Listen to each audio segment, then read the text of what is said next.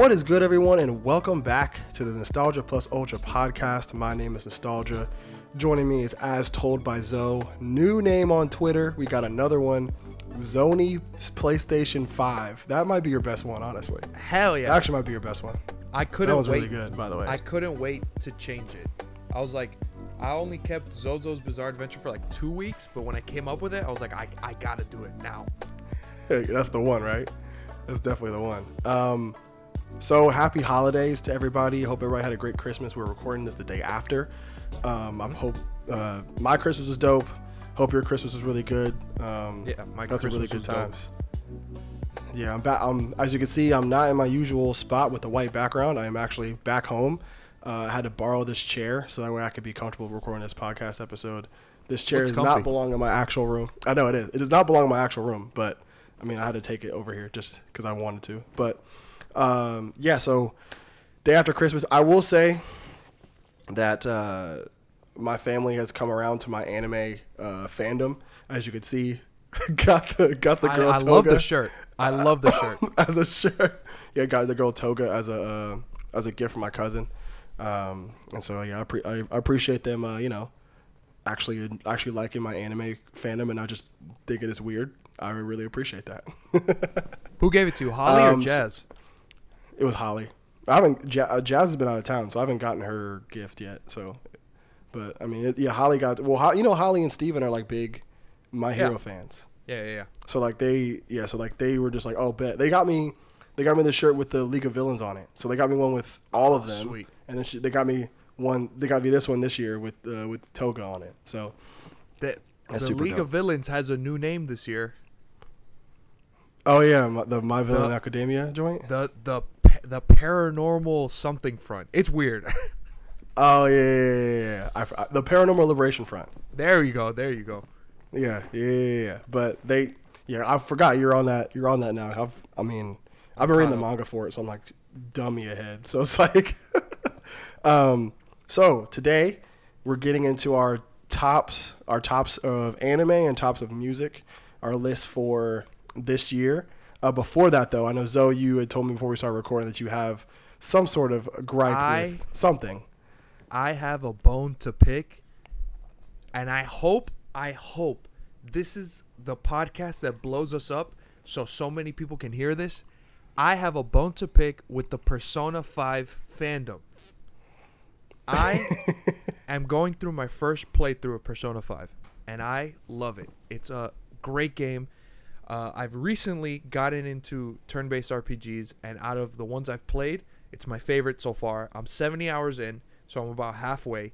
It's great. I love the, the combat system, the the life uh, life sim aspect, um, and what comes with the life sim aspect. Uh, your your main character is a straight man. As of now, I don't I don't think you can uh, romance the guys, but I know since the game came out, I knew that you can romance the the girls in your life, and Yeah. some some are a little creepy. You can uh you can romance like your teacher or your doctor, even though you're in high school. Oh yeah, I, I remember you told me that. That was that was kind of funny. Which it, I think obviously it's since it's a video game, it's funny and when you romance them, you get more power ups. So I, I'm gonna do it anyway. but there is one specific, you know, one of his friends that I think is the best girl. Um, but I've been programmed to think from social media that I you you've probably seen her. She's the nerdy girl with with red hair. Yeah. Yeah, Futaba. Oh, That's her what is name. her? Yes. Okay. Yeah. Yeah. Yeah. Everyone everyone online is like, "Oh my god, Futaba's the best girl. Futaba this, Futaba that." I just met her. And oh my god. No, no, no, no. She's a redditor. It's the Dude. okay. So she spends her whole life in like I'm not going to spoil anything in case because we do want to do the video game anime uh episode. Yes. Yeah. Yeah. Uh, yeah. So I'm not gonna spoil anything huge, but like, her character is that she's she's been a shut-in for like a few years, and she's she has social anxiety and she doesn't like talking to people. but she's a hacker. So Okay. already off the bat, she's a little odd. She doesn't know how to talk to people, and I'm like, okay, that's kind of weird, but whatever. That's like the first thing. The second thing is, dude, I don't know if if you saw the Trash Taste uh, figure special. Yeah, I watched it. Okay, so they they t- uh, I think Joey Joey and, and Garnt. How do you say his name? Garnt. Yeah, Garnt. Yeah. Joey and Garnt talk about how Futaba is the type of girl to say poggers in real life, and oh my god, J- uh, uh, Garnt cannot be more correct. Holy shit, dude! There's like a, a a a scene where you finally make a deal with her, and that's how you start getting power ups. She's like, you find her in public, uh, because she wants to buy a game, and she thought she could go by herself, and then you find her, and then she hides behind you, which is fine. It's it's like a social anxiety thing, and I'm there. I'm like, okay, I guess some people find that cute. Some people are like, oh, she relies on the main character. That's cute. Whatever. Blah blah blah. Yeah. And then after that, she's talking about, oh, when I'm around you, I feel calm. Are you a key item? Please be my key item. And I'm like, this is the Nah. most. This is what men who get no girls think video game girls are like. It's the fucking weirdest thing. Yeah, I would, I would definitely hate that. Not not gonna lie, I definitely So- hate that. off the bat, I already thought the best girl was Makoto. She's like the smart one. Okay. She's like this and that. But I was waiting to see what the hype was with Futaba. And anyone who says she's the best girl gets no pussy. It's like no. That's just the stamp. just the stamp. That's the Dude, the correlation like I- you you're taking. Yeah, dude, I was already like, let me see what the hype is because maybe she's like a, a funny character. And she kind of is. She's funny.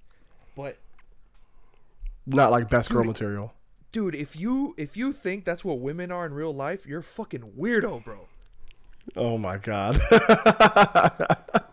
I mean, Every time Okay, okay. So would you, would you?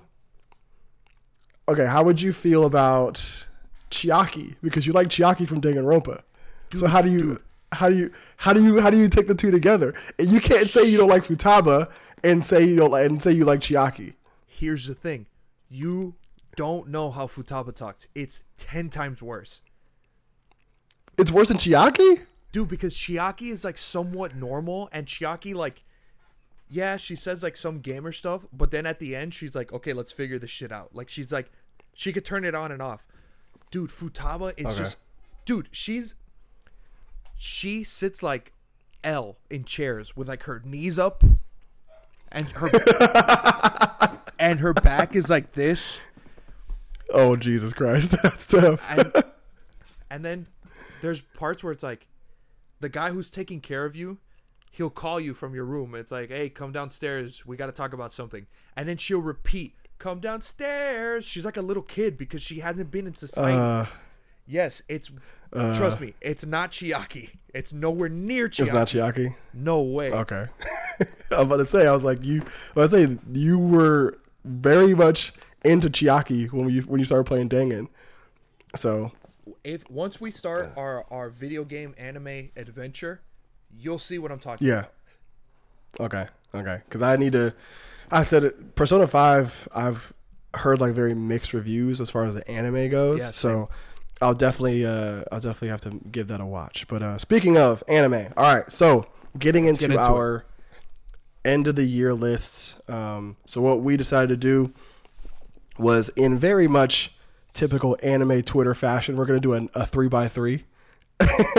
not the. I mean, I took. I definitely took the idea from Trash Taste doing three by threes, but it's not like a new thing. So I mean, we're just gonna do a three by three, and then our tenth uh, entry is gonna be our honorable mention. So that's how we're gonna kind of start off. So Zoe, I know you're the you're the, the the newbie in the anime sphere, so I'm gonna let you uh, go first with your uh, with your with your three by three. So what I what I'll say is probably like you can give your what we'll do is we'll give our um, we'll give a few words about like five through honorable mention through five, and then from or yeah from five to one we'll kind of talk a little bit more in detail about. So in order to keep things quick, that way we're not running through a bunch of a bunch of anime and getting off topic a bunch of times to make this thing like two hours long. So like from honorable mention up to number six, you can just give a couple words about, and then from from five to one, that's what the ones we can talk about. We'll do that for both. Yeah. So starting out with your honorable mention, what you got? Okay, so my honorable mention is uh, SK8 the Infinity. It's it's a nice chiller, I think.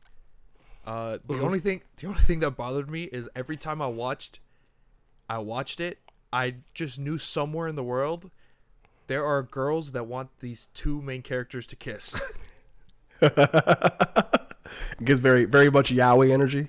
it's very much uh fan service towards I guess women or or gay people. For sure. Yeah. I but. I like but I, th- Which- I I liked it. I I didn't think it was too over the top. I liked it.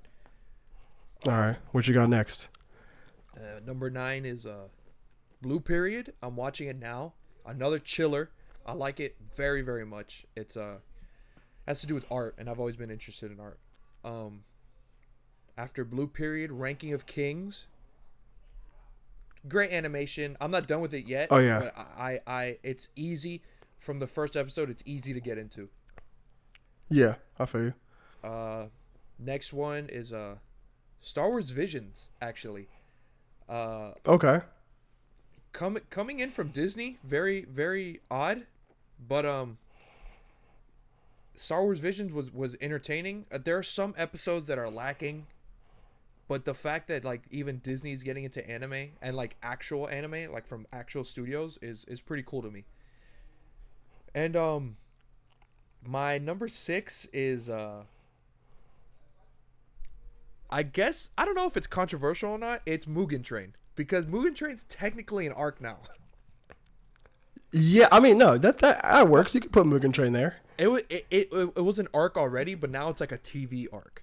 Um, Yeah, I mean, I mean, you could still you could still count movies because it's still an anime.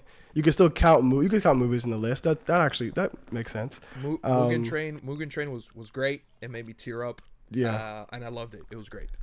Yeah, it was a great. Uh, one one thing real quick about before you go about um, Star Wars Visions. So Star Wars Visions did not make my list because I felt as though it didn't have enough solid episodes. Like all of them were good.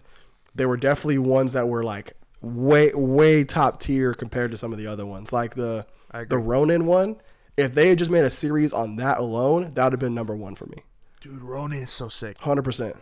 The only re- It's so the only reason it made it on my list is, you know me, I'm a big Disney Parks fan, Yeah. and I just think the idea of them because after Star Wars Visions, the success of Star Wars Visions, they started um buying more anime, or like not buying, Yeah. but like they're doing their own animes now. So I think that's interesting. Yeah, they're getting more anime IPs. Yeah, they're doing getting more anime IPs and actually venturing into that world because they saw that Visions was actually like taking off. So I think that's cool. All right, so get into your get into your top five. Okay, my top fives. So number five. I think I told you before this that I I didn't watch as many anime as you, so I didn't think I was gonna have any from this year. But honestly, Yeah. uh no, my number four technically isn't from this year, but my number five is. It's um SSSS Dynazenon. Okay. Dynazenon is so fucking fun. I love what what Trigger is doing with their Gridman universe now. Um, Yeah. I saw Gridman this year too, but Dynazenon came out I think last season. Um, I think obviously Trigger Studios. It's one of my favorite looking studios. I love their designs. Their e- they had an episode. They had two episodes on Visions, and their first one it's classic Trigger uh, art style, and then Dynazenon is just. yeah. I think I told you about Gridman, and you were like, "I'm not really into mech anime."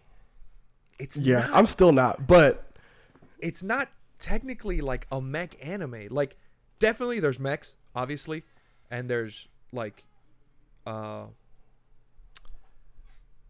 Oh my god. What like the, fuck? gun like Gundams. Uh not even Kaiju, Gundams. okay. But there's it has to do with kaiju and, and stuff like that.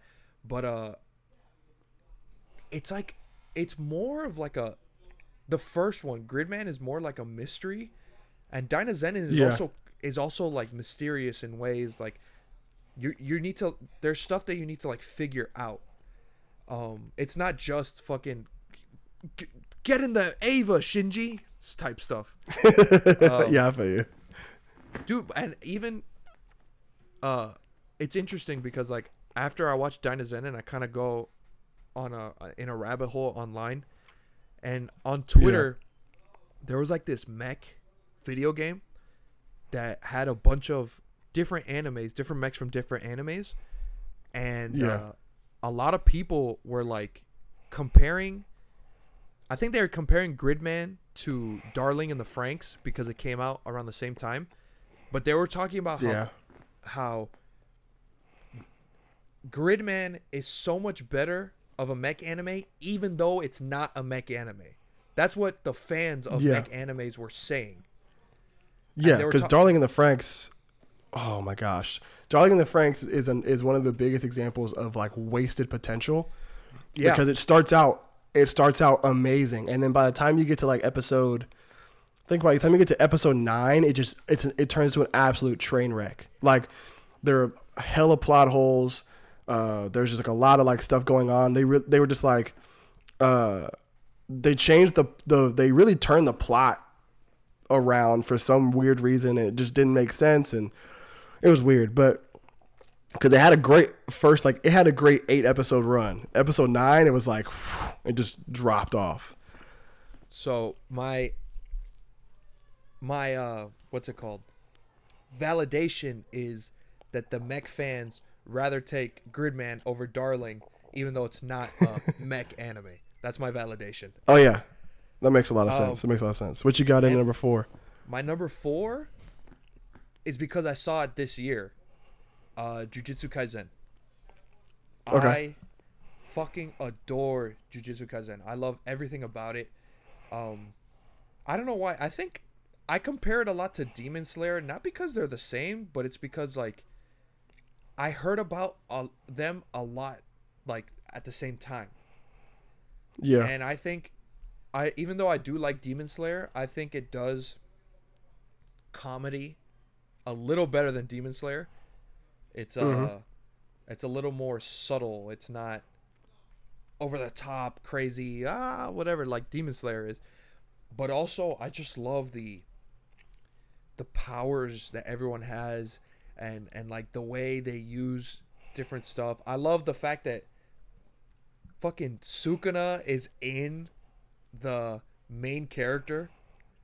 like- yeah, That's at least again for someone who has recently gotten into their anime explosion. That was very interesting to me. Um, I love Yeah. again. I love uh, Nobara. I love Megumi.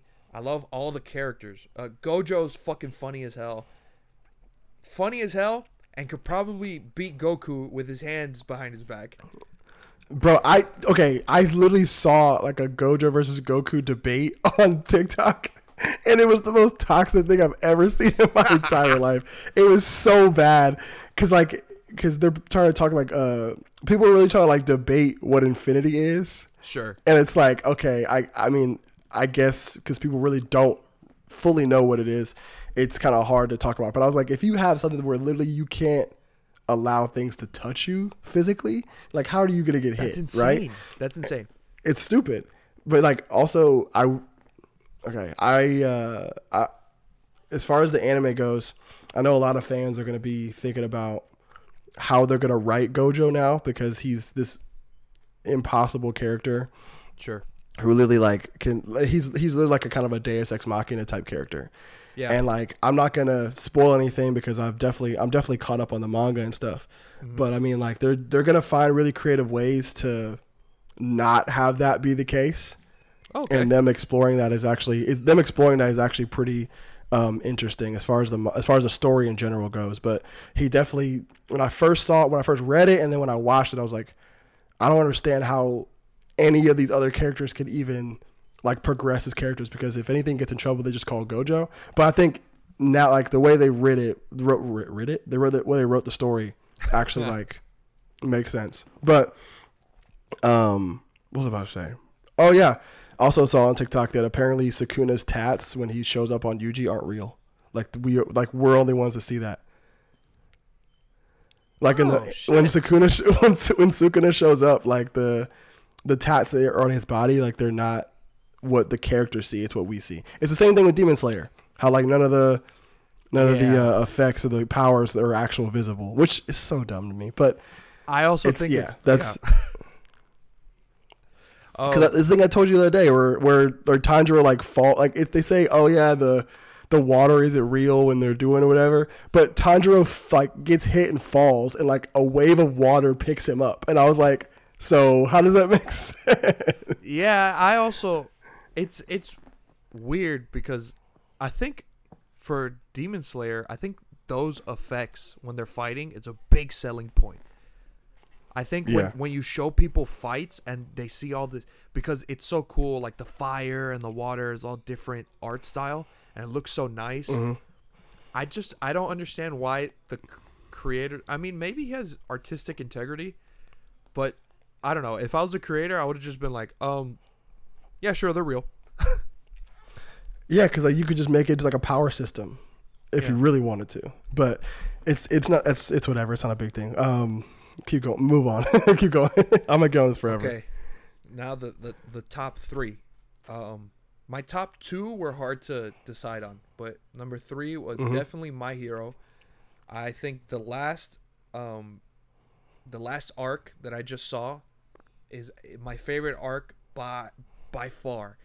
It used to be the um, the Shie Hassaikai arc, but My Mhm. Villain Academia blew that out of the water. My Villain My Villain Academia is so entertaining to watch, and I, I was texting you while while shit was happening. Uh, do we care about Yeah. spoilers in this episode? Uh, I mean, we, I guess I don't know because it's one of those things where people really want to like. I guess it, we're. I, I guess we're low key recommending some Sure. anime too. So if there are people that are okay, okay. uh, that haven't seen it, you can. I guess you can. You can put light ones in there, not ones that are just like character reveals or people that are. You know what I'm saying? You just don't do that. That's basically was- the only thing. I was texting you about uh about twice, and and and Yes. the episode Sad Man's Parade, and I was like, this is fucking sick. I- yeah. uh twice goes crazy um and fucking um oh my god i always forget his name his name is hard to remember the the main guy from league of villains i always forget Sh- his uh, Shigaraki. shigaraki Is it His- Shigaraki?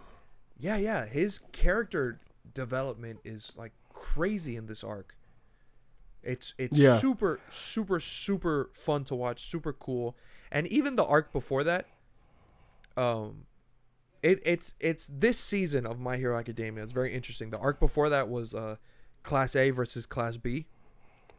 Yeah. and uh, that that was already super fun to watch. But then, like the arc after that is the it grabs your attention, and I think that's more uh, plot heavy.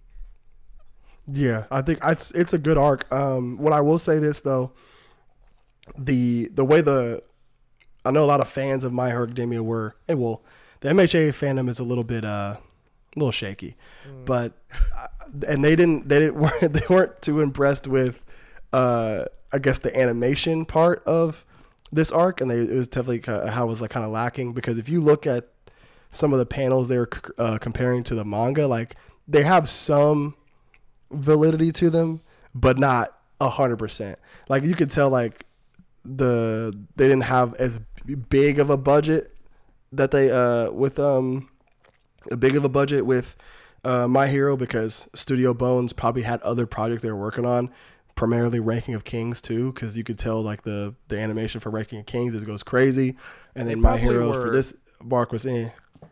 They probably pushed a lot of the the budget onto the movie because the movie looked fine.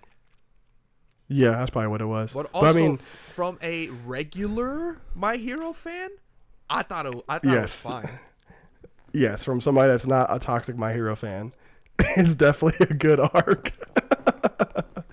uh, I'm excited for the future arcs for that. 'cause I know, like, for you, and for uh, I know if Holly and Steven are listening, I know it's the My Hero picks up and like Shigaraki becomes a very top tier villain. I know he's already really good now, but he becomes a very, very, very scary villain uh, moving forward. And Deku gets some cool powers as well. So I, I think it's gonna be really dope for you guys to see for real. So what's what's number two? Okay, this is where it got hard because this was my number one at one point. Yeah, Uh, you recommended this one to me. It's a Vivy Fluorite Eye song. yes, yeah, I you you recommended me that and Mars Red at the same time, and I watched them both. yeah, But uh, this one is just so fucking like cool. It's it's like I found it interesting because the the way the episodes are set up, if you're if you just look at it from like a distance, you would think it's just like villain of the week. yeah, But even though it feels like that, it's still it's still connected. Like it's still a story driven anime. It's not villain of the week. It's crazy how much Vivy changes throughout what 12 episodes it is? yeah. I think so. It's literally Oh, o- it's only 12 episodes, but still it feels like because of how much time goes through this anime, it feels like I don't know, like 3 seasons almost. It's crazy. Yeah, like she goes through a lot of different um, transformations because you got to think like that bear. I forgot the, the the actual like computer program's name, but it, it goes to find different Vivies at different points in time. Yeah. So you so whenever you whenever you're I guess whenever the new episode comes up, it's always a different Vivy. So it's, it's that or uh, unless like or Diva. I guess because there's two different Yeah, ones. you know, yeah. like has Diva's like the the performer, and you got Vivy, the one that like actually does all the crazy stuff, and so Yeah. eventually they become one, and then yeah, so like he visits a different version of that AI at different periods of time when shit happens. Mm-hmm. That because so when you whenever you see her, it's not always the same character. So I think that's what gives it a little more, I guess, variety to it because she's been through these things, but then, but now it goes back to her normalcy, and then out of nowhere, what could have what what feels like the next episode to us could be like five years for her. Yeah. You know what I'm saying? And that robot comes back and comes back to help her out. And what also made me like it is that it's like it's not super depressing, but there are some depressing points. Yes. De- depressing not in a way where it's like, "Ugh, did that really happen?" Depressing and and it's hard to explain. Like it's a good kind of depressing. It's like like this had to happen for for something else to happen. I think do you know what episode I'm talking about? Yeah, it's like narrative. Like it's sad, but narratively it makes sense. It's Like they're not just doing it. Yeah, they're not doing it for just uh, for you to feel sad about a certain thing to happen. They're like, okay, narratively, if this doesn't happen, it causes a bunch of other random shit to happen that could go wrong.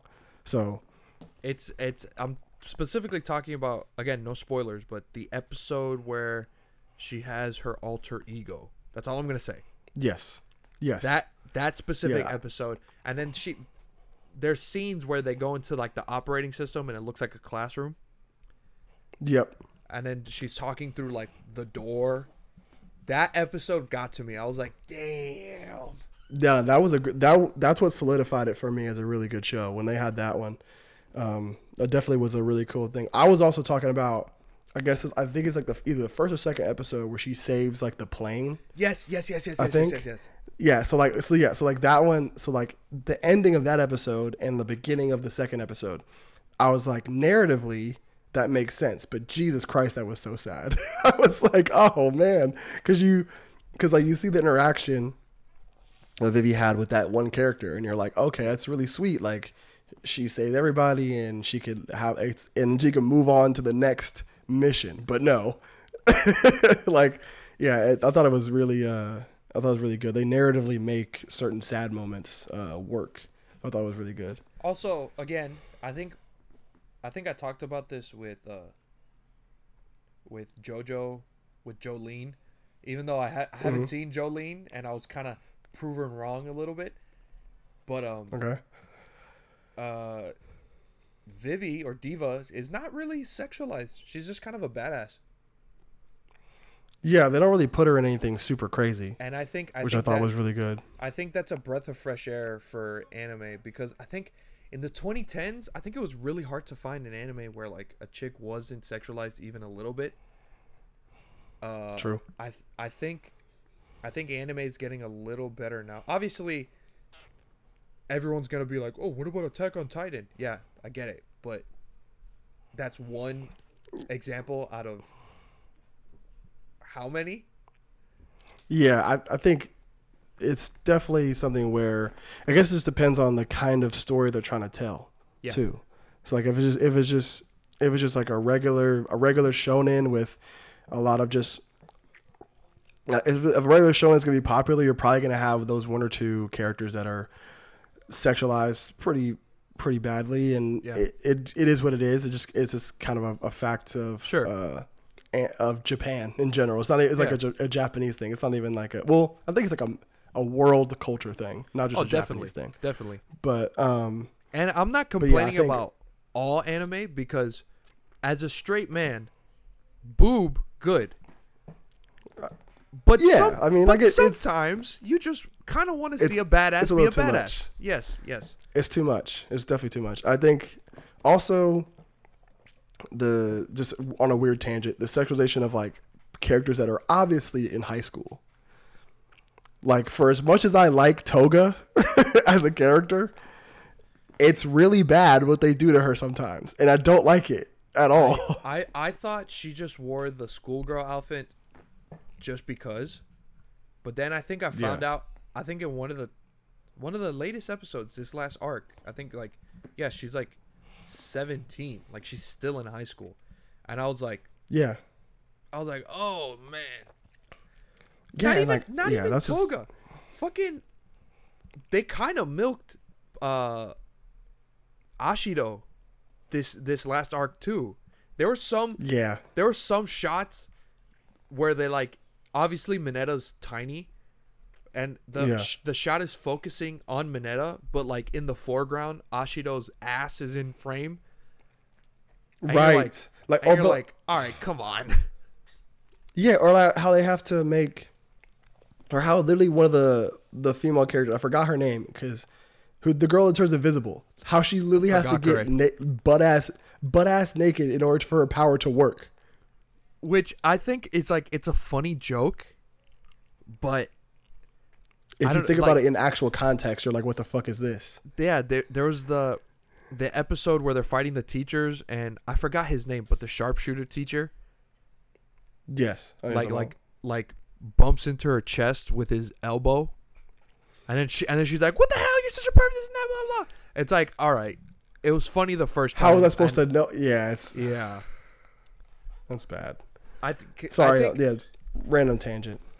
Yeah, but whatever. I mean, again, it's not it's not because I do love my hero, so it's not anything that's like I'm offended, crazy. Oh my god! It's just sometimes it's a breath of fresh air when a female character is just a character instead of a sexual. Yes, yes, absolutely. And then, what is your number one anime of 2021? I think you already know since I haven't said it yet. Yeah. But this anime fucking hit me hard. For a week straight, I was just if I was alone in my room listening to music or driving at night in my car, it would literally I would think of this anime and just rethink life choices and think of like dude, what if this happened? What if this, this and that? Fucking Sonny Boy hit me Oh, hard. Oh yeah. Wow, I can't believe Sonny Boy jumped up that high. dude i i remember i saw the first two episodes it, it, it's hard for me to watch animes that aren't dubbed because i watch a lot of anime while i'm working so Yeah. since i can't read and work at the same time i usually just watch the dub so i saw the first two episodes and since that anime has a lot of reading if it's subbed i would fall asleep because I would watch it at night. I would try to watch it, and then Yeah. I was like, dude, I can't fall asleep. There's way too much to pay attention. So I waited for the dubs. I waited until there was like eight of the episodes dubbed, and I saw the last two and subbed. Okay. Uh, and dude, honestly, both both are fine. I think, to be honest, if you're a, a veteran of subbed anime, you could watch it in subbed. It's fine. But if Yeah. you are if you are not, and you just and you like dubs, watch the dub. There's way too much shit to like pay attention to. They talk really fast, and sometimes you'll miss shit if you're reading, and then you can't miss shit, so you're gonna have to rewind, and you need to pay attention. Yeah. So I think the dub, and to be honest, the voice acting in the dub is fine because again, it's not really a shonen. It's just like normal talking. It's normal dialogue. It's it's fine. Yeah. Um, but dude, just the story again. No spoilers, especially for this one.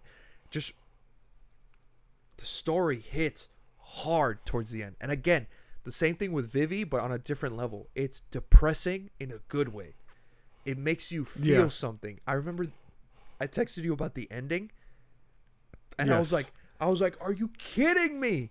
And I just sat there. I literally sat there in my chair, like, dude, what? It's good. I think the biggest the biggest thing about it is the, fact that they they make almost everything about the show open ended.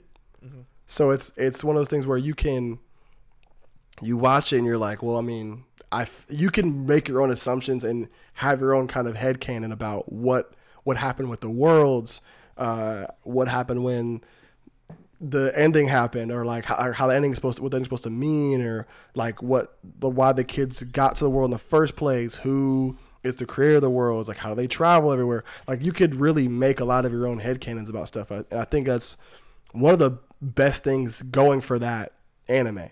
I know people some people are going to watch and be like well i mean it doesn't explain anything so why would i want to watch this? I don't get it right?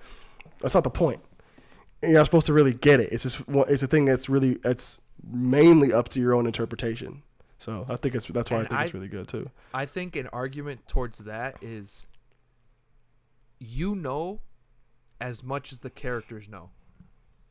It's not exactly. it's not something that it's like oh how did this happen and the character goes because no the something happens and the characters will not know how that happened you are on the same Right. level as the characters it's like and and the thing is a lot of anime i guess i guess high school is like a, a very big cultural thing for uh japan. So a lot of animes Yeah. have have high school kids. But those high school kids usually in anime are like crazy strategists and top tier fighters and and they know but the the high school kids in this anime don't know anything just how kids Yeah. are supposed to not know anything Yeah, like kids are like some kids are smart and have certain like attributes about them that make them like a little bit more guys popular than others, but Yeah. for the most part, like it's it's like regular high school students. I think the reason why high school and middle school is so popular among just stuff like this is because that's where they're really trying to sell Yeah. the shows and the manga to. So obviously, if if a character, if a if a young high school boy in Japan wants a story to read, like a manga to read, obviously having characters with that are his age, you know what I'm saying, in the show, where so uh, like he can see that and he kind of put himself in the shoe of the main character. That's probably what the main thing is. So I think having high school, I wish they would do more college stuff in Japan. Yeah. I wish they would do more college level stuff in Japan, but that's just that's just my own personal thing. But Yeah. that's really why the the high school theme is so important for Japanese culture, especially in like manga and anime stuff. Yeah, and it's something I was gonna add was like playing Persona. It's an anime game. Uh, Mhm. you're you're supposed to be a second year in high school, but you know how how anime is sometimes. You you're basically like a young adult. You know. Yeah. uh that I mean that's how the characters are drawn and and and that's how they act. They're not they don't really act like high school kids. Right. In Sunny Boy they do.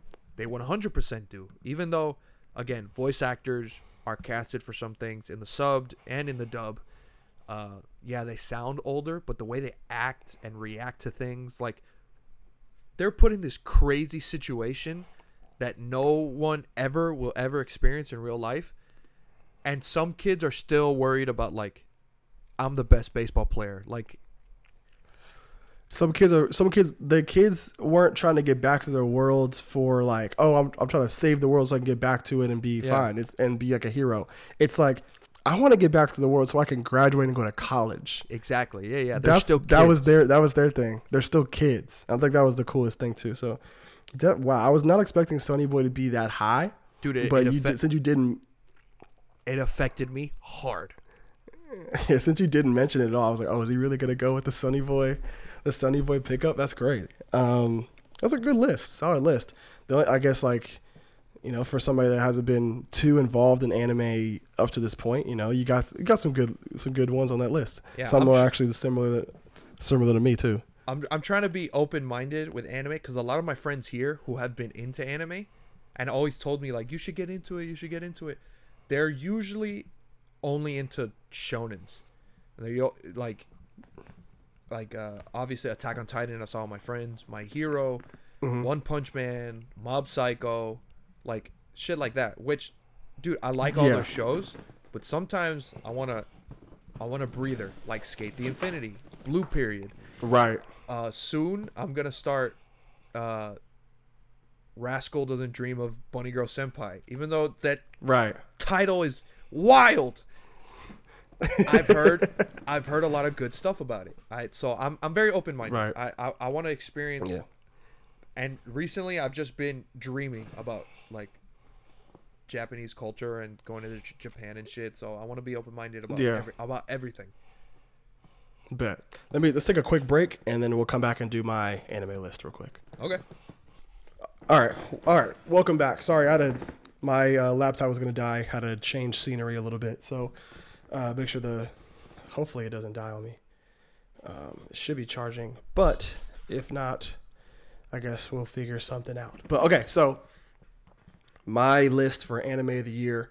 I'll start with my honorable mention, and uh, the reason why this made an honorable mention list is because I didn't want to feel like a normie, even though it was very good this year. uh, it was the attack. It was the new Attack on Titan season. Um, I think you know I haven't read any of the manga for it, and I feel like I, I was going to at first, but I kind of but considering like other things that happened, I guess the people's reception of the ending, I kind of wanted to just like, you know naturally just watch it just anime wise because I didn't want to want to be a part of that group that's like, oh my god, the ending sucks. Just wait till y'all get to this part. Nah, nah, nah. I didn't want to be that that guy. Sure. I didn't want to be that guy.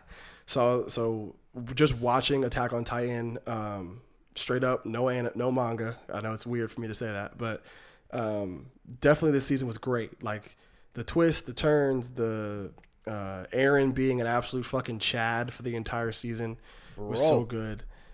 I love his. I people are gonna people like like some people hate Eren as a character now.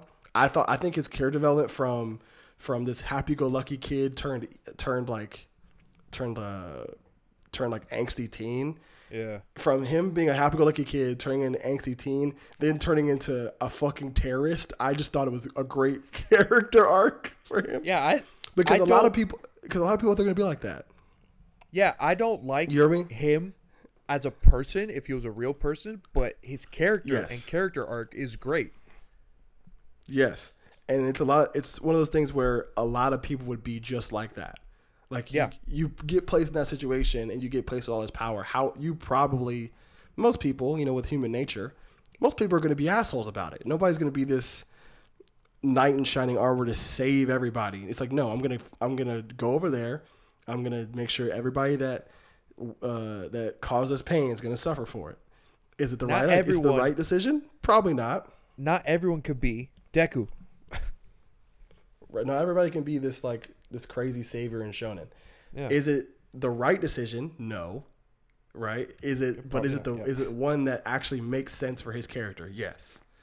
So I think that it was. So Attack on Titan was just uh, really dope. Um, Coming in at number nine is 86. Okay, and so you're gonna laugh because I I'm not a big fan of mecha anime, but this one isn't really. I don't know. It's like it's it has a lot to do with certain mech stuff. Are you gonna look up what 86 is? Yes.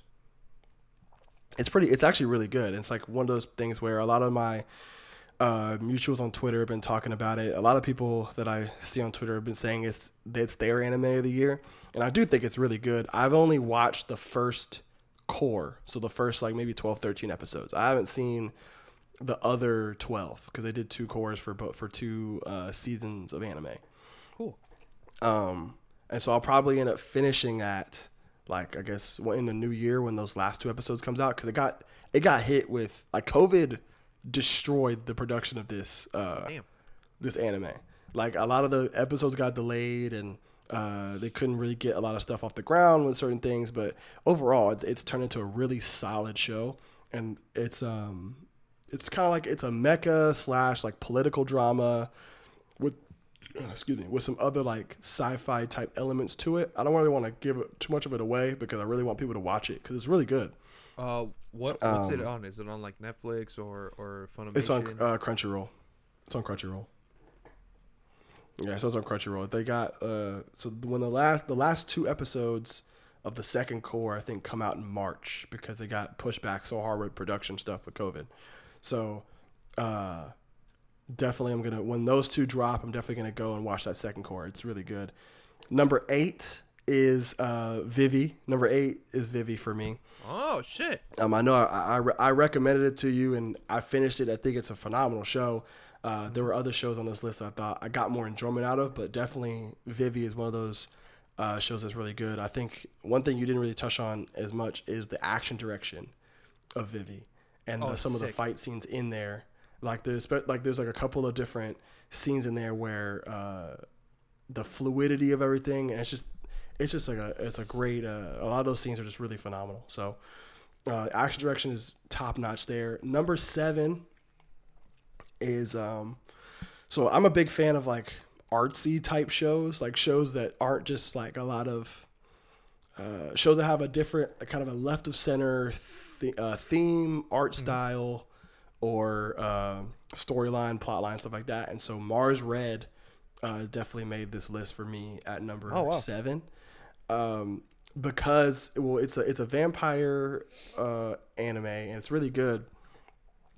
But one thing I really uh, liked about it is the storyline and how it's told because it's based off of a screen a theater screenplay that the I guess the the writer of the show made. Yeah. So it's like so the so basically everything that's in the show that's that's minus maybe the action scenes, the fighting scenes or whatever. Sure. Most of that stuff is f- written for a screenplay. And so how they how they align their shot the, the cinematography, how they align their shots, how they do lighting, how they do certain dialogue cues, how they do certain interactions between characters, all of that looks like a a screenplay.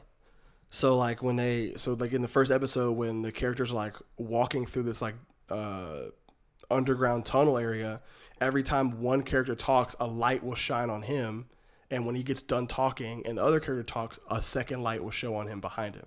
Yeah. So it's, so like so like it'll be like it'll be he'll, they'll be they'll be walking. So like they'll walk and a light will shine on him. Then the light will turn off, and then the second light will turn on for the other guy as they're just walking through this tunnel. It's just like little subtle sh- uh, stuff like that, what I think is really really dope. And so uh, it turned out to be a pretty good story overall. But Yeah. definitely um I I a good I liked uh, Mars Red. You also you recommended me uh, Mars Red. Uh, it didn't really click with me all the way. I think the ending. The ending didn't click for me. I don't think it was bad. Again, it's not. Oh my god, don't watch this.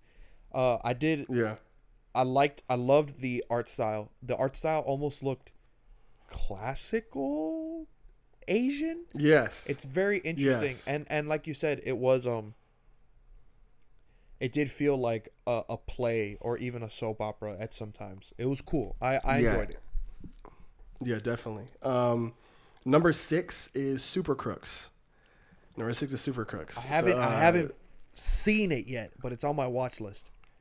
Man, Super Crooks is so good because I think I don't know I I'm definitely a fan of the um, left of the like the different alternative routes to Sure. go with superhero stuff. Like I'm a fan of the boys. I'm a fan of Invincible, right? And so Super Crooks was obviously giving me something that I, I liked because it definitely told a different side of superhero st- uh, stories. And this one isn't just like, oh, they're just just. It's not like, oh, they're telling the story perspective of the bad guys, which that is a big premise part. Sure, yeah. But you kind of look into the the psyche and like the of how like some people become villains and how it's not always it's not always some kind of big grandiose story some kind of villain origin story type thing. It's like oh well some people are just just generally don't want to be good people. There's that. And then like the you kind of really fall in love with some of these characters as they progress through even though some of them make really stupid decisions uh narratively. It it it makes sense for their character. Yeah. so you're just like, okay, well, I get it. And then uh, the action scenes are really cool. The power, like how the guys have powers. The even the main antagonist and how he uh, interacts with the characters is really cool too. So I'm definitely a, a show you should pick up uh, for real. It's very good.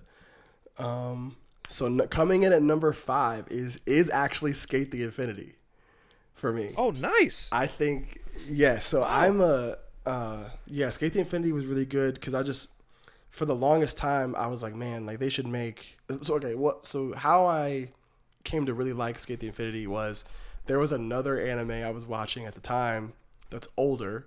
It's called Prince of Stride, and it's basically like somewhat of a racing slash parkour anime. I kind of want to do a video about it eventually Sure. because I think it's really, I think it's an interesting anime to go off of. Prince of Stride. It's very, um, it takes something like parkour and turns it into this kind of like anime sports, the sports anime type uh, storyline. Which I think is cool. Um, and so when I saw they were coming out with a skateboarding anime, and I, I was like, oh man, this is gonna be so dope because I'm like, uh, cause it kind of brought me back to my childhood when I had my first skateboard when I uh, used to play Tony Hawk religiously. So I think it's it was really cool. I I just love the the character designs are really cool. The art style is really is really good. The the the way they race and how like the people twist and turn and through the the tracks is like very um I don't know, it's like very fluid, right? And the characters are really cool. I just really enjoyed uh, as far as like the the story, like the story is pretty good. It's not anything f- too super like crazy, anything out of the ordinary, but it, it just it knows it knows what it is and it does those things very well. And I and uh I will say this, I did I did laugh at uh the discount Dio main character yeah. or main villain. The yeah, discount yeah. Dio main villain. I lo- I loved him. Anytime he was on screen, he was great. Who's honestly be as soon as he Juliet? as every time he came on screen, I just did. I just I just kept yelling Zawardo at the screen every time he come on Yeah. screen. he was great. I thought it was good. Um, so number four, this one I really uh, nobody really talked about that much is uh, Nomad Megalobox, the second season of Megalobox.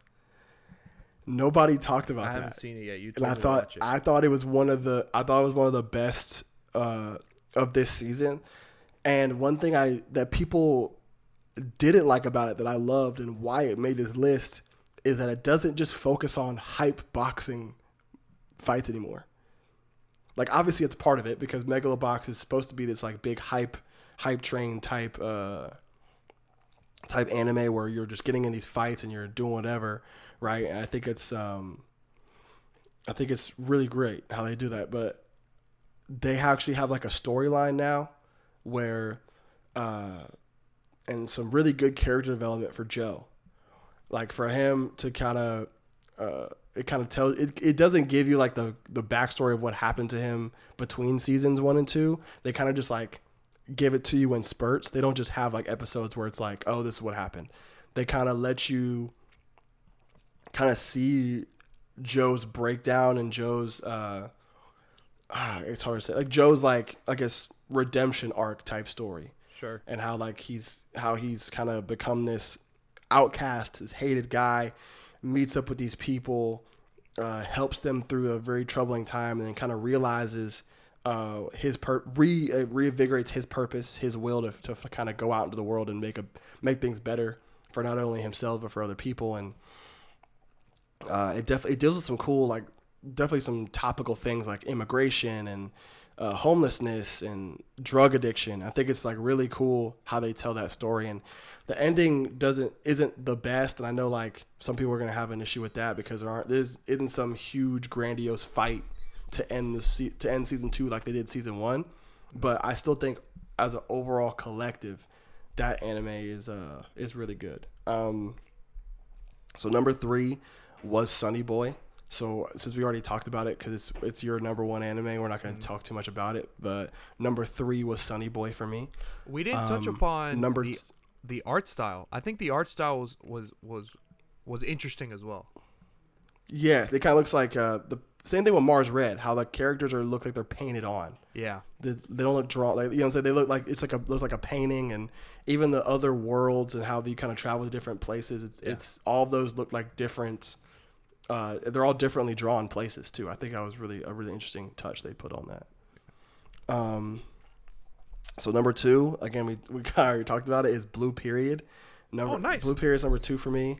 Uh, it is a absolute phenomenal show. Um, and what's crazy is uh, episode one is the reason why I decided to do this nostalgia plus ultra thing so heavily Oh shit! because nice. I remember like at the at the time of watching this, I was like, man, like, I like we had that me and you had the idea of nostalgia plus ultra, and kind of like had that uh, th- kind of when talks about it, and we're just kind of like, oh well, I mean, we can figure something out. And then I remember, I just wasn't really having the best day, and I watched um the first episode of Blue Period. Literally, as that when that episode ended, like I went, got the RSS thing, did research on River on this program we're using right now Hell yeah. did did some of the logo stuff. Like I was really into it. So I think I really owe a lot of uh, what we're doing right now to Blue Period. So I really think that's like the first episode was really important and very pivotal to me. So I think like that's definitely gonna be this is definitely gonna be an anime that I talk about for a while. And I think it's gonna be one uh, a big one for me. Um, Yeah, I'm on episode four so far. It's great. It's it's very much recommended. yeah, it really gives you a um a good it not a good perspective because it's like not everything uh good always happens to you know what I'm saying? It's not like oh I found my purpose and now everything's gonna fall into place for me. It's like no like this like Yaguchi actually struggles a lot and actually has stuff where he feels like he's not good enough where he feels like he is imp- steadily improving and then something will knock him back on his ass and now he has Yeah. to keep on going which is which is really important for people to, to see. And I think it's a really he's, he's a really good character to kind of follow. His character arc has been um, really good I think I might pick up the manga for it actually honestly Nice. I think that's gonna be really good um, so my number one anime of the year and I think you already know where I'm going with this is Odd Taxi Odd Taxi is the one I think I'm gonna bite the bullet and get a Crunchyroll because you've been talking about it so much. You need to, bro. It's so good. It's so good. The storytelling, the characters, the dialogue, and it looks really kiddie upon first glance. Like they don't really give you much to go off of in terms of like the bio when you look at it on Crunchyroll. You know what I'm saying? Like you, you look at it, you're like, oh, this might be something for kids. It's, I don't really want, but like you really gotta watch it because it it has a really cool like really cool premise like the story they, and it don't really like dwell on a lot of things too much and it's told in a way i think i don't know who said this it kind of told in the way of like a tarantino type movie mm. where stuff is given to you and it's almost everything is important but it won't be important until later parts in the story. Like you'll see like a character will have like maybe two seconds of screen time in one episode and then the next episode is a whole episode about that character. And now he bec- and then that character becomes this like lurking figure throughout the entire rest of the season. And then when you get to that last episode where literally everything like everything that was uh, every, every character you saw uh, that had some sort of screen time has a has a, a big climactic moment all at the end of that season. And i think that's what makes it really cool. It's like a they show you stuff and like you're and if you don't if you forget about it then you're definitely going to see it again. It's really cool um, how they tell that. Cool. and i think it deals with a lot of like topical things nowadays especially in society, like trying to go viral on the internet and uh, a lot of the the I guess the issue with gacha games. Like they deal with that one too. Oh, nice. Um, they deal with like uh, just like certain stuff like like uh people going in with the wrong crowd and certain existential stuff and how people lie on the internet about their age, about the money they have. You know what I'm saying? It's like different stuff like that and you got um a lot of cool topical societal to things they talk about, which I think is really important. And the way they do it is not to like very ham fisted. It's like they just kind of show it to you and say this is what this character does, and it and it has consequences to it. So it's really cool how they do that. So if you have not watched Odd Taxi, um, please go pick that up. It is a phenomenal, phenomenal show. Uh, see what, what time we're looking at. So uh, I knew this episode was probably going to be long as hell. So so uh, we can now pivot into our uh, anim uh, or not anime, our albums of the year. So it's kind of it's same premise. You know, you kind of give your honorable mention and your um, honorable mention, and then like your nine best, and then I guess from five up, you kind of you can get more into detail with it. But six to honorable mention, you kind of you can definitely just kind of mention it if you want to go through. So we'll swing it back around to you, Zo. What's the what's your honorable mention for this year? Uh, I'll I'll say less of the uh, ten through six this time around. Okay, Um, gotcha. honorable mention is uh, Vince Staples by Vince Staples. Okay. Uh, good album. Just I don't think it's as be- it's as good as his other ones. Um, number nine, I got "Sad Night Dynamite" by Sad Night Dynamite. Again, another self-titled. Okay. Uh, interesting. If you like the Gorillaz, you might like these guys. Um, next one, LP by JPEG Mafia. I think it's it's Peggy at Very his best. Very good album. Very I good think it's album. uh, in parentheses. I put the offline version. Offline version has some samples that he couldn't clear, and it's on his Bandcamp. And I I downloaded it for one dollar, so it's it's worth oh, it. wow. Um, number or the next one is Tungsten by Healy. We talked about this, I think, either last episode or two episodes ago. Um, it Yeah. was one of my album recommendations. Great album, chiller. Uh, number six. I don't I don't know about you. You might not like this placement, but uh, it's "The House Is Burning" by Isaiah Rashad. Um, Okay. Okay. great album. I think it's uh, great, but I think the top five hit me a little more this year. Uh, Yeah, I feel you. I'm talking about top five. Number five, uh, "The Melodic Blue" by Baby Keem. I fucking love this album. Oh my gosh. Even even Range Brothers. I know Range Brothers is the ending is whack. I'll agree with that. But I think the part 1 is catchy and part 2 they go off. I think part 2 is great. Yes, part 3 Yeah. is uh let's get to shit. Let's get to shit. Top of the morning. I get it. It's annoying. but but there are there are songs on this album that that I that I just listened to like on repeat when it came out. Like, um, uh, gorgeous. I love gorgeous. South Africa. Uh, Family Ties is great. Uh, I love Boo Man, Durag Activity, First Order of Business, Vent, Lost Souls with Brent Faiyaz. It's just That song goes crazy. it's That it's song, that song goes crazy. it's a solid album by by someone that I I think not a lot of people give enough credit to. I think they I think a lot of people see Baby Keem as this loud, ignorant rapper and that's all he is. Which yeah, sure, he has his ignorant stuff, his his hype stuff. Um but I think I think he's more talented than people give him credit for. Yeah, I think his. Well, I mean, that's why he came in though, because with with "Die for My Bitch," it has hella ignorant tracks. There's It's called Die for really- My Bitch. you got to really look through some of the deeper cuts to see where his uh, style could go. Mm-hmm. But if you're just looking at songs like Orange Soda, you know what I'm saying? Obviously, yeah. you're gonna you're gonna have those have that kind of perception of him. So I think I like the melodic blue. It, it did not make my list, but I de- I can see why it did make your list. Yeah. Um, at number four, and before I get to number four, I think our lists being somewhat different, but also in both anime and music, somewhat different, but also somewhat similar, It's cool. I think it, it shows the the the different mindsets we have, and we could talk about it and shit like that. Um, Right. uh, I think number four, I think, is another one that's not going to be on your list either. Number four is uh, "Believe in Me, Who Believes in You" by Aries. I, Yeah, I I, feel you.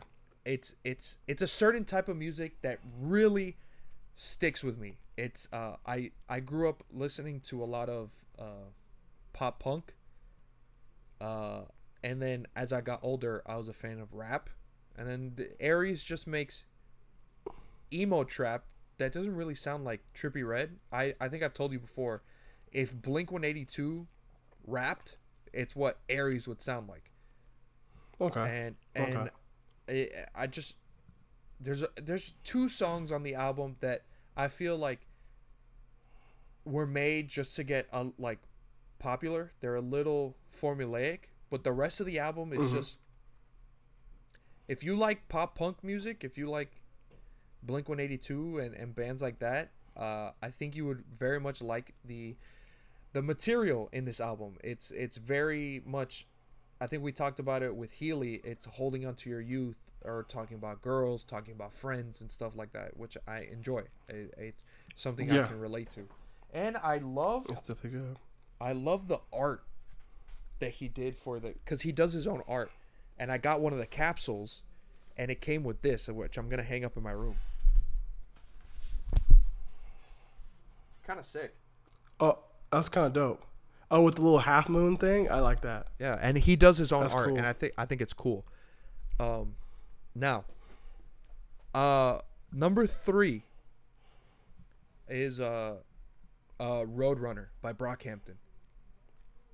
I okay. I fucking love Brockhampton. You know how much I love Brockhampton. And after after they kicked out Ameer a few years ago and they came out with Iridescence, I thought they had lost their luster. I thought Yeah. they were- they were going through too much stuff and Iridescence is, is is good, but it's not their best. And then they came out with Ginger and they were back on top. And I think they're just continuing that momentum with Roadrunner. Every song on Roadrunner is like almost perfect. I, I it doesn't have a skip for me. Genuinely, it it obviously I love like their rap like boom bap songs like like Windows. It's dark and it's gritty, but then I love I love Don't Shoot Up the Party, which has like these weird synths and weird drums and like I just I love everything about this group and I think um Right.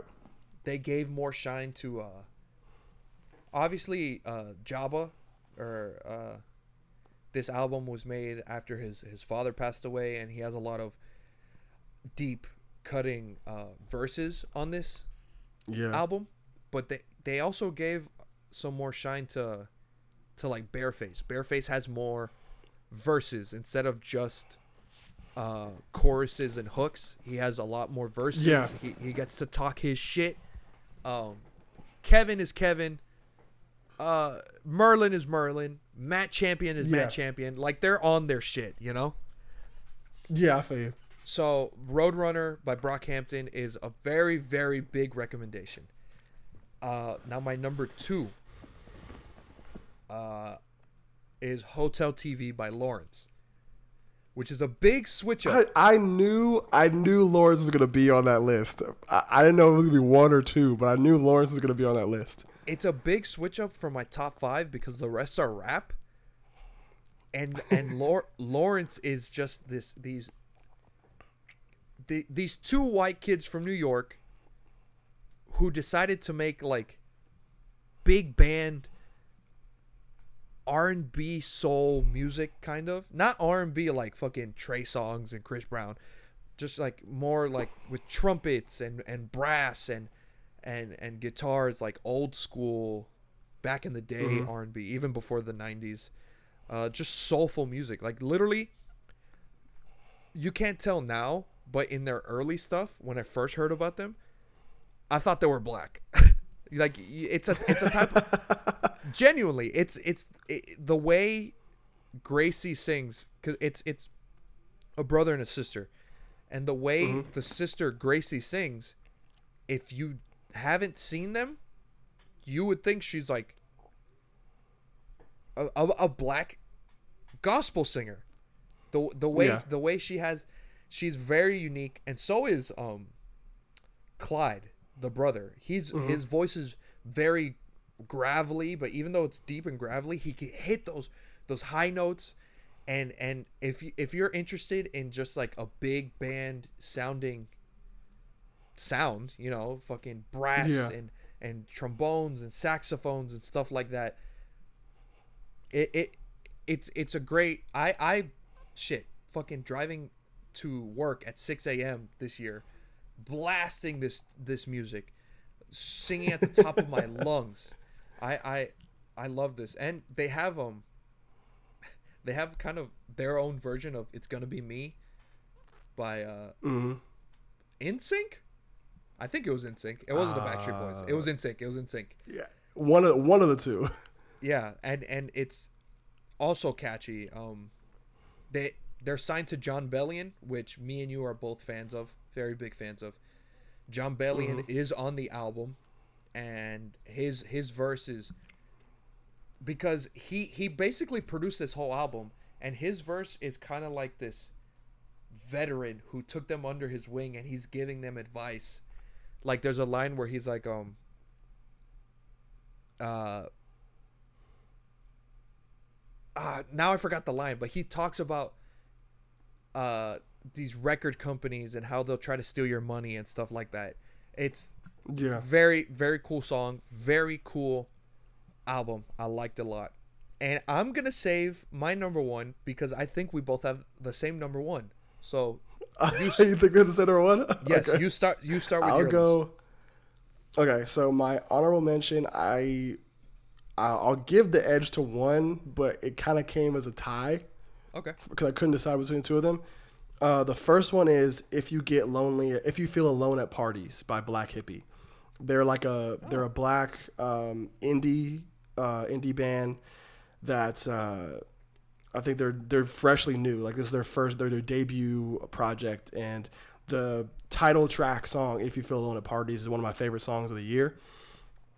Um, I will say for anybody trying to get into this album and want to listen, you definitely have to be in the right frame of mind because this an this this album does talk about a lot of very uh, serious stuff, a lot of triggering things like uh, depression and, uh, and and suicide and things like that. So if it's if it's if you're not in the right headspace to listen to it, I definitely would I would definitely say you know make sure you're in a good frame of mind before you give it a, a spin. But as a whole collective project, I think it's good. I think it's raw, authentic, and real. So uh, I think it's really um, a good one. And then my my my other one that made the tide, which I'm probably gonna give the edge to, is "Wherever You're Going." I hope it's great by 99 Neighbors. Um, if you are Great- a fan of album. Brockhampton, Yeah, great if album. you are a fan of Brockhampton, yeah, I could definitely tell they they don't have the same, I guess, formula or way of making music and same sound as Brockhampton, but it's the same premise. It's like a Yeah. a group, a collective group of guys, rappers and producers that make music together, and they're very, very, very good. Uh, their debut like EP is very much like it reminds me a lot of Saturation One, where it's just a lot of hard hitting shit.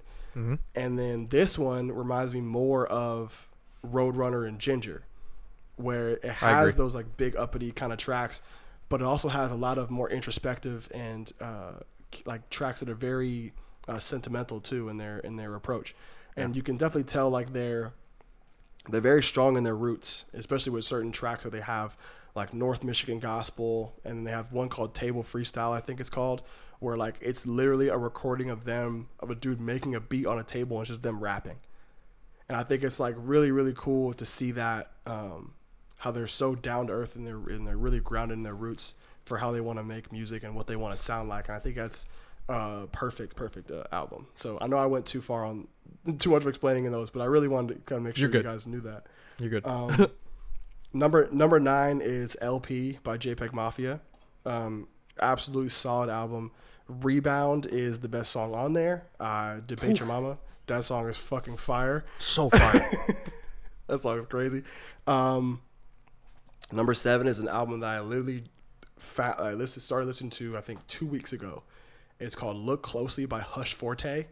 It's like a R. It's it's like more of the hip hoppy, the more rap centered uh, R and B music, but he definitely has a lot of um, a good uh, R and B songs where he's just singing. Um, but it's definitely um, definitely good. It kind of gives me a lot of um, the Ty Dolla Sign type, but it's when it's it's more like not not really. It reminds me of the uh, the Ty Dolla Sign and um, dvsn track or, or the, the uh, Oh. collab tape. That's Yeah, what it kind of reminds me of a little bit. So I think that's what it kind of gave me uh, that kind of vibe, and it's really really good. And he's it's definitely no skips on that album. Um, number six is Mother by Cleo Sol. Basically, a whole album with her chronicling her her I guess tales of being a single mother, like freshly being a single mother. Uh, definitely a lot of big bands and big background singers in there, and she has such a soothing voice. Um, definitely a good run through all three uh, all the way through. It's only like forty minutes. Really good uh, album. Um, Absolutely by Dijon. I think I said the title of the track um, of the of the album. I think wrong. I said it wrong in episode one. It's not. Oh. It wasn't uh, apparently. It's called. It's called Absolutely by oh, Dijon. shit. I didn't. I didn't even notice. That's also a good album. yeah, so that that made top five for me. Uh, absolute phenomenal album all the way through, no skips. He definitely has a way of mixing different sounds and being able to do different types of tracks. And then what I think I really appre- I really liked in uh, about his album is the rawness of it because it really sounds like he just stuck a mic in the middle of the floor Yeah. with all of his producers, all of his all of these uh, the people that are playing instruments and was just singing. So you, cause you can hear the you can hear the stuff people moving around the room. You can hear the background singers like through his mic. So it's not like it's um, in a studio. The only studio song like that you can tell is in a studio. I think is the dress. I think many times. Yeah. Those are the only two songs really that you can you can tell like okay he might be in a studio for that song, but every other song like he's like in a room and the mic's just in the middle of the floor and he's just singing and I think that's so cool uh, to have that kind of raw feeling to it that like like that intimate feeling like you're kind of in that it's, it's like it feels like you're sitting in the room with him listening to him record that song. And I think it's uh, I think it's great. Um, number four is "The House Is Burning" by Isaiah Rashad. I, I are you surprised that it came that low? Or are you are you? Uh, yeah. I honestly, for you, I thought it'd be top two, because again, I know, I think I know what your top one is, but um, yeah, but I knew, I knew you would have it higher than me for sure. yeah. I, I Isaiah Rashad is my favorite rapper other than Smino, and I think and Isaiah Rashad has an album with the Suns Tirade, Yeah. which is probably my favorite album of all time. Yeah. uh, because of it a lot. because of the significance of it and um, what it meant to me kind of going up through because that that album dropped when we were freshmen in college Yep.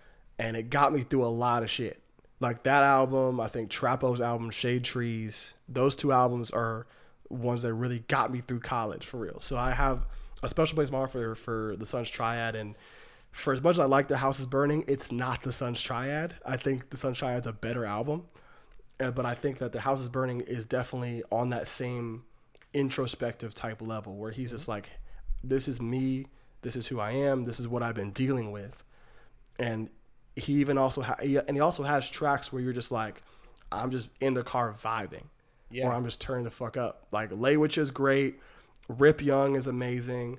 Uh, hey Mista is my favorite song on there. I was just about Uh, to say, I yeah, this album has way more catchier tunes, and the first one that pops up in my head is "Hey, Mister, can I get some pictures?" Yeah, can yeah yeah. Bruh, it's, it's, it's that song is so good, It's Yeah. so good. And then even the, the deluxe is good. Rip, I think Rip Young with Project Pat and Juicy J is better than the original because that's but that's just me. But uh, and then you have a song like um, Happy Birthday to You, which is probably Hey Mister and Happy Birthday to You are two of my favorites on there. Happy Birthday to You is a very introspective song, and then Yeah. the switch up at the end is great. And then you have uh, what other song? The Score with 6LACK and SZA. And I think like that's one of my favorite. SZA's verse might be one of my favorites on the album. Yeah. Uh, it's just It's very it's, just, good. it's short, sweet, to the point. and I think it's really good. Um, I also like the name of the deluxe. It's not called The House is Burning Deluxe. It's The House is Burning Homies Begged. Yeah, because he because I li- I like the, uh, the name. yeah, because on he's done that before with on the Sun's Tirade. He has the song "Pick a Topic" in parentheses "Homies Begged," and like so there's like an interlude on Sun's Tirade where I think it's top, and he's like, "Pick a topic that you want to rap about. Quit flipping through different ones. Like find something you want to talk about and rap about it." And so uh, pick a topic is like comes after the ending track, and it's like how and it's a song how he's like uh how he talks about his favorite topics that he likes rapping about. I think it's really cool. So like that's like a that's a common thing for him is the uh, parentheses homies begged. I thought it was a really cool like homage to the Sun's Tirade. I thought it was cool. Um, uh, number number three is Deadpan Love by Cautious Clay. Uh, this album has absolutely zero skips. Good album. Cautious Clay is one of my fa- Cautious Clay is one of my favorite artists. Um, he definitely has like a very good style to him. His his lyrics and how he writes songs and the the way he kind of uses metaphors and certain uh, and certain similes and in his we do within the, the message he's trying to tell is great. And I think that um, it's definitely an album that is hella slept on. Uh, the whole theme is about love and a, and a, a very cynical outlook of love from whether whether it's loving yourself, loving other people, loving your family and friends, other stuff like all that kind of stuff. Like it's just it's a it's it, yeah because it's like a deadpan type love. So it's a very cynical look outlook at uh, the topic of love. I think is really cool. Um, so yeah, if you haven't listened to that, I definitely would um, recommend you kind of go back and look and listen through that because absolutely no skips on it. Um, number two is Vince Staples by Vince Staples to me. Okay. So the reason why I have it so high, and it's one of my favorite Vince Staple projects uh, out of all the ones he's dropped so far, because one, it's pretty short. You know, it's only like what eight tracks or whatever, Yeah, and if short. you count the two, if you if you count the two interludes, um, but everything is so like he thrives on minimalistic uh, minimalistic production and just him rapping. I think having him and Kenny Beats together is a, a great duo together because Kenny like knows Kenny Beats knows like how like what is gonna work for Vince and Vince knows how to use whatever Kenny gives him to his advantage and I think uh, Shawn Cee talked about Vince Staples that album as um, like a ride along through Vince's hood, but sh- nothing really happens. Y'all are just there. You know what I'm saying? Yeah. Because usually, you know, like you, like you, so like all uh, people have albums where it's like, "Oh, come with me," and I'll show you what my life is like, and they're talking about, and it's like really bombastic, and it's really like loud and in your face. But this one's just like you're in the car and you're just driving through and just seeing shit. Like nothing really like actually happens. He tells you all these like these stories and tells you like, hey, some wild shit be happening here. But like while you're in the car with him, you're just not nothing's really happening. You're kind of just vibing, going through it, right? So I think that was like the cool vibe you get. I think um uh Take Me Home with Foushée. Uh, she's such a good uh, a singer. I definitely want to get more into her discography um, moving forward because she's a very good artist. Um, what else? Uh, Law of Averages, the the single that he that he dropped off of it is just super cool. The Instant music, the visual for it was was great. Yeah, it's just like, and I think it's the Vince is very clever with his lyrics too. He just doesn't get enough credit for it. Like when I he agree. talks about law of average, we talk about law of averages and how how how female uh, women be average, but he lists off the different avenues in his hood as he's Yeah. going through the course. I think that was phenomenal. I think that he just he doesn't get enough credit for his lyrics sometimes. I think that's um, one of his biggest specialties. So, uh, yeah, that's number two. So, are we are we in gen, uh, on the same page when it comes to number one album of the year? One hundred percent, and everyone in the world should be. Is it One hundred uh, percent. Is it is it Call Me If You Get Lost? Of course it is. The creator. Of course it is. Yes, it is. Yes, sir. That That's- is the. I guess that that's is- the Nostalgia Plus Ultra. The the album of the year from Nostalgia Plus Ultra, as a collective, is "Calling If You Get Lost" by Tyler the Creator. Dude, that is a like a near perfect album, just in general. It's one of my favorite albums like ever. He really has not missed with his albums. No way, no especially way. in the, especially in the more recent times. dude, it's been F- Flower Boy, Igor, and now Call Me. All have been bangers albums, and this is him Oh yeah, at his best. I think it's crazy. yeah. He's and the fact that he's really producing on maybe like ninety percent of his own shit. Because like most of the time, you know, you get like really good albums, you get that one or two producers that just go crazy on the shit. Tyler is producing his own shit. You know what I'm saying? And he's writing on it. He has all these little things. I remember when Coffee Lost get, came out and he was uh he was on Instagram live uh remaking Massa.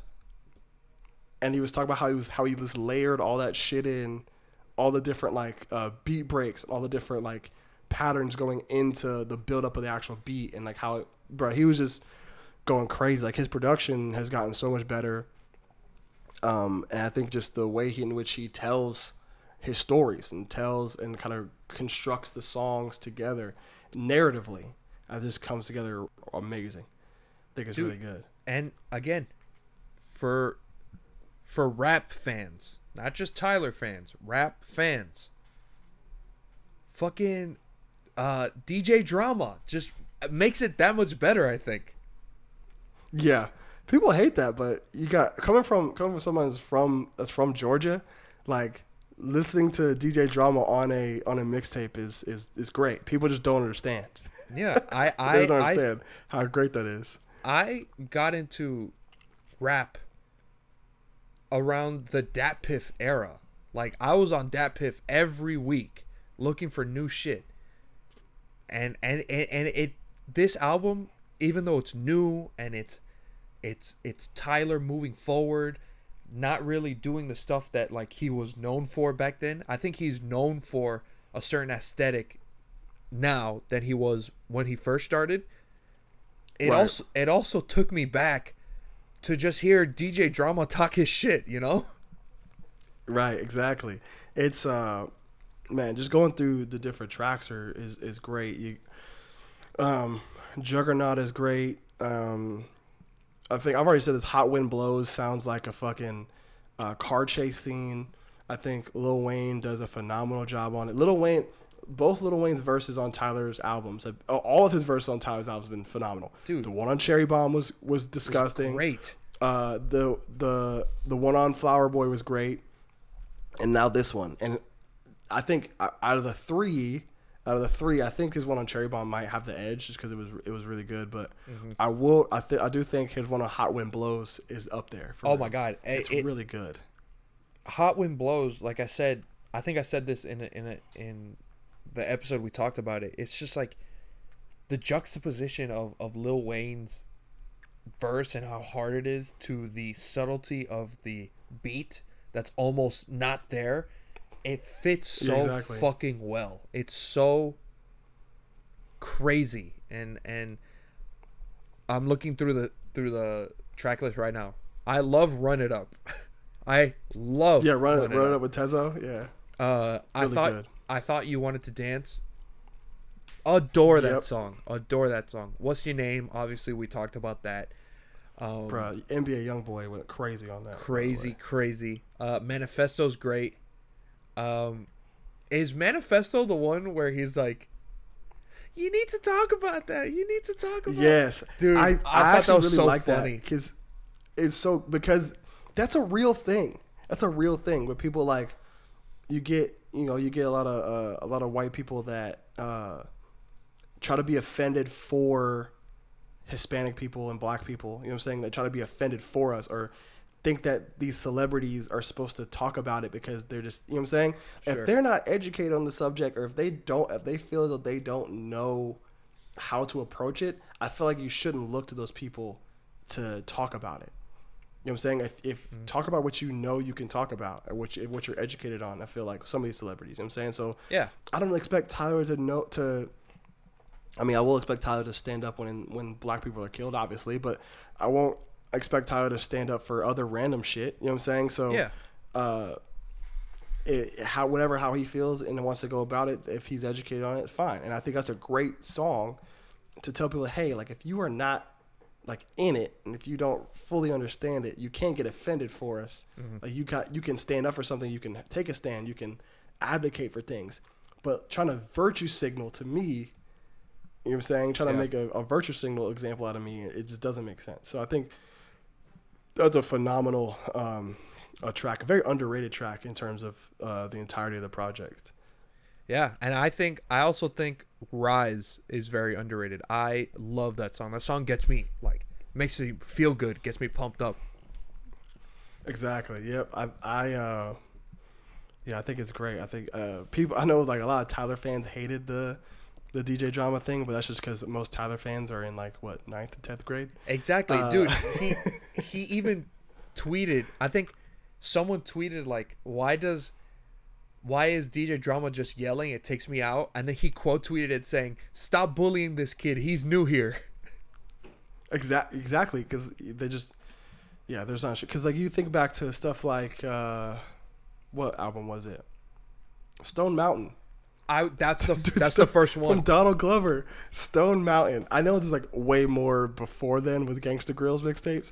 I get it, but for me, for somebody that's like more that wasn't really into like the real hard gangster rap type stuff, Yeah. uh, I I adored I adored Ch- Childish Gambino. I loved I loved all his music. So Same. when Gangsta Grillz showed up on that mixtape, I was like, oh, it's fire. It's a, and You know I'm it's saying? It's it was so good. it's almost the same thing because you wouldn't from from before uh, uh Stone Mountain uh Childish Gambino's like discography you wouldn't expect DJ Drama to host his mixtape and then the first Exactly. fuck the first fucking song he's yelling Roscoe's wetsuit in one week and you're like this is sick yeah, it's it's fire, right? It's, Yeah. it's, it's amazing. Um, so yeah, I think yeah, I, I do think the call, call me to get lost was definitely going to be up there for both of us. I didn't think you would have it as number one, but it's it's definitely uh, refreshing to see. So I guess we can say this the the NPU stamp of approval is call me if you get lost, and NPU cer- certified. Um, so yeah, those are our list. You know, if you want, we'll I'll probably post a, a picture with all of our um, with all of our recommendations, all of our picks for the for the year's best. Um, I'll do it in like a three by three format, and then the next picture will be our honorable mention. So I think that uh, if you heard anything that you uh, hadn't seen before or haven't listened to before, and you want to go back, there's no shame in doing that. You just might miss it the first time. I think that. Uh, it's really cool that we got so much good shit and i'm really excited for whatever we have going on into the in the new year um, i know our next episode will probably be a little more geared to the new shit that's coming out and the new things we're kind of excited for music wise video game wise and uh, anime wise so i think that uh, be on the lookout for that so Before we before we end, I I was looking for if anyone has done best anime of this year yet. Uh, to see to see what we got, and the only article I found was Polygon. So take this as you will, whoever's uh, listening. But I but we got a we got a few on both. There's um, this is in no particular order, but they they recommend Star Wars Visions, uh, Dyna Zenon, like I said, uh, Sonny Boy, SK8 the Infinity, uh, Ranking of Kings, Odd Taxi, the last season of My Hero, uh, Megalobox Nomad, like you said, it's good, man. uh, Jujutsu Kaisen, uh, Stone Ocean, which I haven't seen yet, but I, I do plan on it. Uh, Mhm. Fruits Basket, that's another one I want to watch. That's Uh, not bad. I I really couldn't get into it, but it's not a bad. It's not a bad an- anime, but I just couldn't get into it. uh, Demon Slayer, like we said, Mugen Train, Blue Period, and and yeah, I think we we kind of hit. I think I think this kind of shows we have a, a little bit of taste, you know. Yeah, we're not pulling like random. uh Yeah, I think there there are obviously other anime that I probably missed that were uh, people were Sure. talking about like uh, Mushoku Tensei. I for those that are listening, I will go watch Mushoku Tensei. Uh, if if it turns out that I missed it on my it's not on my list, I'll just go ahead and take the take the L on that one. Um, but I have like heard really good reviews about it. I did hear the first cour has some stuff in it. It's a little bit risky, a little bit uh, a little bit uh, I'm not not sure about that one, but uh, as a whole though, as a show, I think it, apparently it's like top notch. So I'll definitely have to go back and watch uh, Mushoku Tensei. So that's it. And you got anything else? Uh, are we gonna do Music Rex again, or did we just do a whole episode of Music Rex? We did a whole episode of Music Rex. We don't need to do that. I think Okay. the next, the next, we can go back to our Music Rex for the next episode. Sure. Uh, so uh, yeah, I think that um, I think that uh, did I did I skip one on accident? Skip. I think I might uh, skipped uh, one. An album? I I think I skipped an album. Which I don't one? know, but okay, just I think my number eight was Yaku, Yakuza by Swum. I don't think I mentioned it at all. Oh, But, wait, no, okay. no, you didn't. Yeah, yeah, it's like a it's a lo-fi album by Swum. It's a beat tape. producer, and Swum is great. Swum is It's a great. beat tape, and he has he has a lot of uh, a lot of um, song flips on there, which are really good. But it's a number eight. I don't want to talk too much about it, but it's I definitely I think I definitely skipped over that one on accident. But number eight is definitely uh, Yakuza by Swum. So um, that is uh, pretty much it. I knew it was gonna be a long album, but a long uh yeah long album. I knew it was gonna be a long uh episode, but Episode. uh, I appreciate you guys for I appreciate you guys for listening in. Um, I could not have asked for a better like start or I guess better end to the year with this with this podcast going up. Um, for those that are listening, I really appreciate you. Uh, for the from the both of us, um, we're start starting out kind of small. I know like a lot of people, as far as content creators, really want to like blow up really bad. But to be honest, like I really think this is something that me, I, if, I don't know if, if I'm speaking uh, for his on behalf of Zoe, but uh, it's just something we want to do for fun. And I definitely think it, in if we end up blowing up because of something we're having fun with, then Yeah. that's all gravy. But for the most part, like if you're listening to us, it's just me and uh, it's just two friends having a good time talking about things we like. So Gives us um, an excuse to talk more. Exactly, exactly. I really uh, appreciate uh, all like everything you guys are doing from the from the feedback, from text messages I get from people that say that they, that they like the episodes, from from people just like from even people that may not reach out or and they just they're just they're just listening. I really I, nothing uh, goes unnoticed. I really appreciate you guys. So um, uh, but this is like a long-winded way of saying thank you. Um, more stuff coming in the next year. I know as far as work goes, it's definitely going to be really uh, hectic. So we might end up moving to bi-weekly. Um, not 100% sure yet, but if we can make it work for weekly, we'll go make it work. But if we can't, bi-weekly is going to be the thing. I still definitely want to get content out. Um, YouTube videos are going to come. I don't know. I, I want to try to get hit my goal of getting to uh, an, epi- an episode out or a YouTube video out before the end of the year. But if it doesn't happen, it definitely will come out in 2022. Uh, I re- so again, really appreciate you guys. Anything else, you guys though? These nuts. Definitely gonna do that. Um, so that being said, uh, thank you for listening in. I know it's a really long episode, but again, thanks. Uh, this has been Nostalgia Plus Ultra. I've been Nostalgia, as told by Zoe. See you guys next time. Peace.